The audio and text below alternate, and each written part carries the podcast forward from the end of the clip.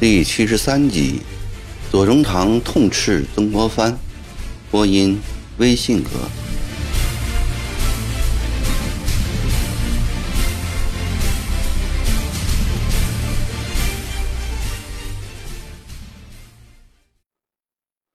就在曾国藩进港惨败、投水被救、仓皇逃回水陆州的这天夜晚，巡抚衙门西花厅里为陶恩培践行的盛大宴会正在进行。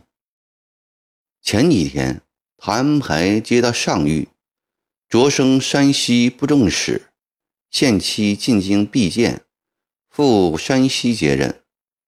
陶恩培心里好不得意，一来升了官，二来离开了长沙这个兵凶战危之地。出席宴会的官场要员、城里各界头面人物都殷勤地向陶恩培致意，酒杯频频举起，奉承话洋洋溢耳。这里是荣耀、富贵、享受、升平的世界。正当骆秉章又要带头敬酒的时候，一个哥什哈匆匆进来，向各位报道进港之役的消息。骆秉章为之一惊，陶恩培却分外快活起来，一边是蒙恩荣升，一边是兵败受辱，孰优孰劣，孰是孰非，不是清清楚楚了吗？骆秉章的酒杯僵在半空，陶恩培主动把杯子碰过去，略带醉意地说：“忠诚，你感到意外了吗？说实话，这早在我的意料之中啊。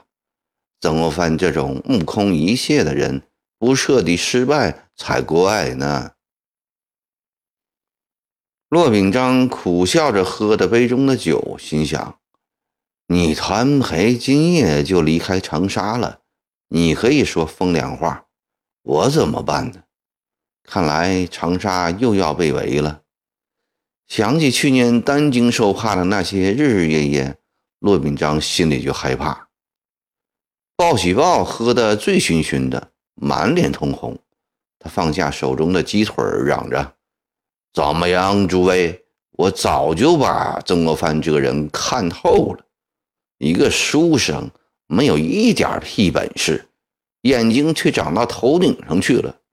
上百万两银子抛到水里不说，现在还引狼入室，完全打乱了我的用兵计划。”说罢，突然站起，对身边的亲兵大声喝道：“传我的命令，关闭城门，加强警戒，准备香烛花果，老子明天一早上城隍庙里请菩萨。”听着鲍喜豹下达的军令，西花厅里的气氛骤然紧张了起来。才过了几个月的平安日子，又要打仗了。大家都无心喝酒吃菜，叽叽喳喳地讨论开来。干瘦的老光僚徐友仁气愤地说：“练勇还丁，剿点零星土匪尚可，哪能跟长毛交战呢？我去年有意将他们与绿营做点区别，免得刺伤绿营兄弟们自尊心。若不加区别，一体对待，大家说说还有没有朝廷的体面呢？他曾国藩还不满，还要负气出走，还要在衡州大肆招兵买马，想要取代绿营，真是不自量力。也是朝廷一时收了他的骗，结果弄成这样，把我们湖南文武的脸都丢光了。”唯独左宗棠坐在那里不语，他既为鲍、陶、徐等人的重伤而愤满，也为曾国藩不争气而懊恼。突然，鲍喜豹又嚷起来：“骆忠诚，我们联名弹劾曾国藩吧！此人在湖南1年多来，好事未办一桩，坏事却数不清。这种坏例不弹劾，今后谁还肯失心为朝廷卖力？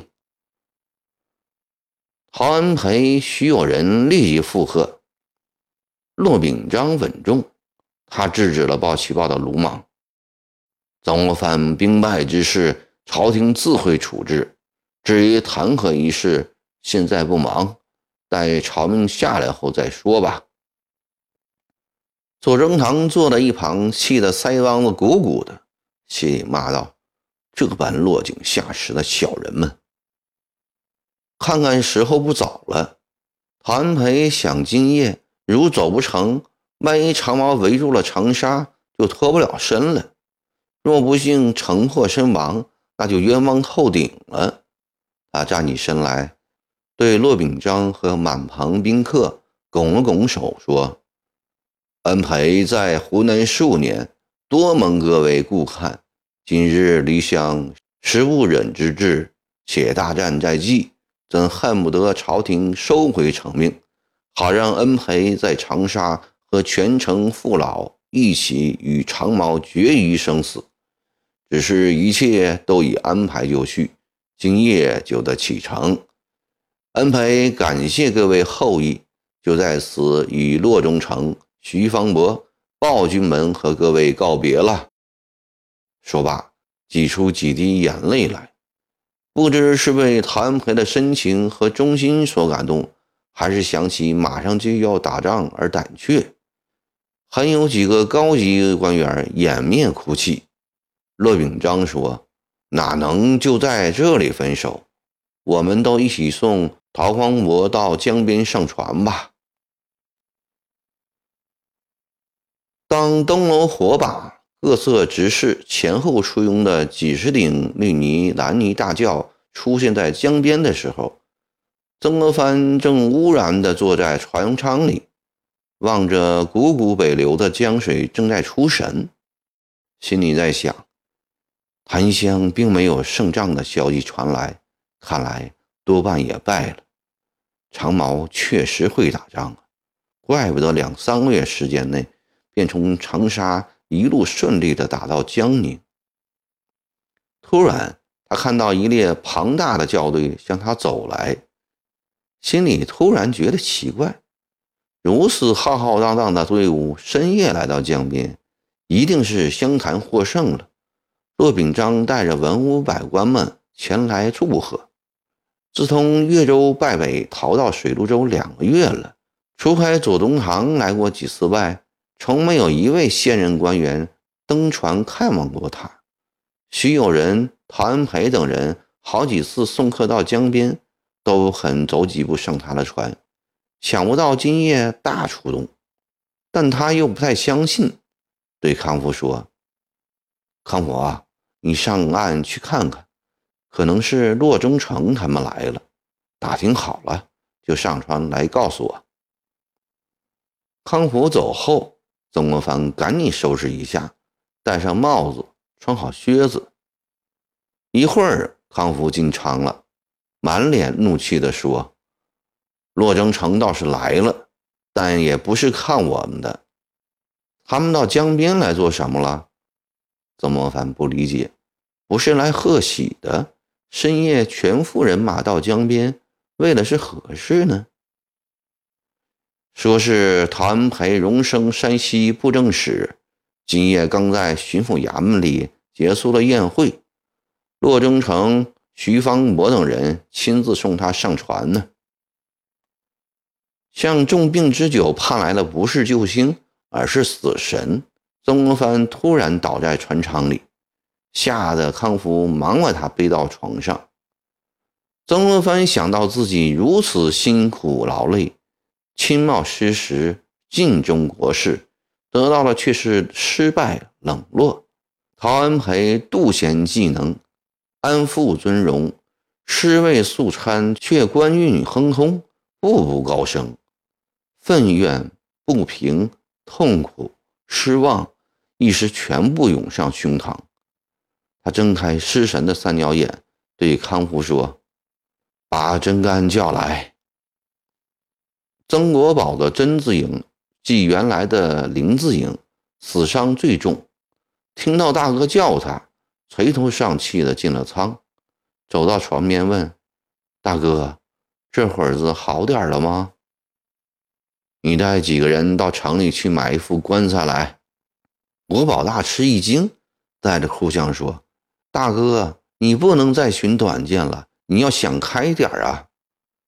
曾国藩鼓起眼睛吼道：“不要多说了，不叫你去买，你就去。”大哥与满地之间相隔17岁，国宝从来是敬兄胜过敬父。他尽管心里十分不情愿，也不敢与大哥顶嘴，只好说声好，我这就去，就退出了船舱。出舱后，他赶紧把这事告诉康福、彭玉菊，叫他们务必不能离开半步。透过船上的窗户，曾国藩看见离他300步远的江边灯火明亮，他安排满面春风的与各位送行的文武官员名流乡绅一一拱手道别，各衙门和私人送的礼物一担接一担的抬进谭安培的座舱。谭安培的大小老婆们一个个披红着绿，花枝招展的被扶上跳板，一扭一摆的走进船舱。半个时辰后，谭安培才登上甲板，在众人一片珍重声中，官船缓缓启动，然后一顶接一顶的绿泥蓝泥大轿气派十足地向城里抬去。似乎谁也没有想到，有一个从进港败回的前礼部侍郎，现任亲命帮办团练大臣，就在离此不远处。曾国藩此时已万念俱灰，决心一死了之，但既奉命办事，又不能不给皇上最后一个交代。他提笔写了一封遗折：“微臣已力竭，谨以身殉，公具遗折，仰起圣鉴事，臣于初2日自带水师陆勇各5营，前经进港剿匪曹，不料开战半时之久，便全军溃散。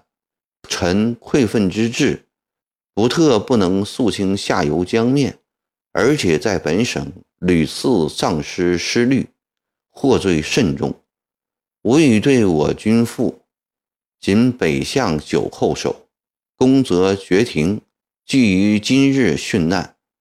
论臣遗物之事，则一死不足必孤；究臣未身之志，则万古不肯瞑目。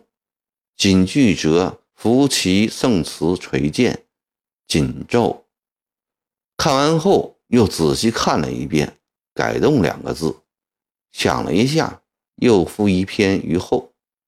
篇中称赞塔吉布忠勇绝伦，深得士卒之心，请皇上委以重任，并保荐罗泽南、彭玉麟、杨载福等人。遗折一片写好后，曾国藩反觉得心静了些，他想起应该向弟弟交代几句办理后事的话，于是又拿出一张纸来，写道：“季弟，吾死后赶紧送灵柩回家，越速越妙，以慰父亲之望，不可在外开吊。寿帛内银钱所余项，除官敛图费外，到家后不留1钱，盖交2台。国藩绝笔。”现在曾国藩轻松多了，他要好好思考一下，究以何种方式自裁，投水还是上吊呢？左宗棠的蓝衣大轿紧随着徐有仁的绿营大轿之后，他对这种官场上的虚文应酬深感厌倦，本不想到江边来送谭安培，只是因为想看看进港败退下来的湘勇阵营最近是否有变化，才随着骆秉章出了城。他看到水陆州一带船破围断，灯光稀疏，心中甚是不忍，决定明早再一人前来看望曾国藩。猛然间，他见前面有几个人抬着一口黑漆棺材向江边走去，在旁边指指点点的竟是曾国宝。他心里一惊，难道是曾国藩死了？不然为什么由曾国宝亲自监抬棺材呢？他吩咐停轿，在后面的校队过去之后，轿夫抬着他飞速向曾国藩的大船奔去。曾国藩见左宗棠进来，跟他打了声招呼。左宗棠见曾国藩没有死，舒了一口气，开门见山的质问：听说你在白沙洲投水自杀，有这个事吗？曾国藩点点头。左宗棠又问：我方才见真干指挥人抬了一副棺材往江边走，这副棺材是给谁的？曾国藩斜着眼睛回答：鄙人自用。左宗棠突然心头火起，大叫：好个不忠不孝不仁不义的曾迪生，你大丈夫不做，却要效法渔夫村妇。你若真的死了，我要鞭尸扬灰，劝说伯父大人不准你入曾氏祖营。曾国藩没有想到左宗棠不但不劝慰他，反而这样一顿痛骂，他又气愤又尴尬，冷冷地问：你说我不忠不孝不仁不义，理由何在？好吧，让我慢慢地说给你听，使你心服口服。左宗棠一屁股坐在曾国藩床边，声色俱厉地说：你28岁入翰林，37岁受礼部侍郎衔，官居2品，诰封3代，皇上对你的恩情天高地厚，何尝海深？弘扬作乱，朝廷有难，皇上委派你帮办团练，指望你保境安民，平乱兴邦。你却刚刚出师，便已受挫而自杀，致皇上因期望于不顾，视国家安危为身外之事，你忠在哪里？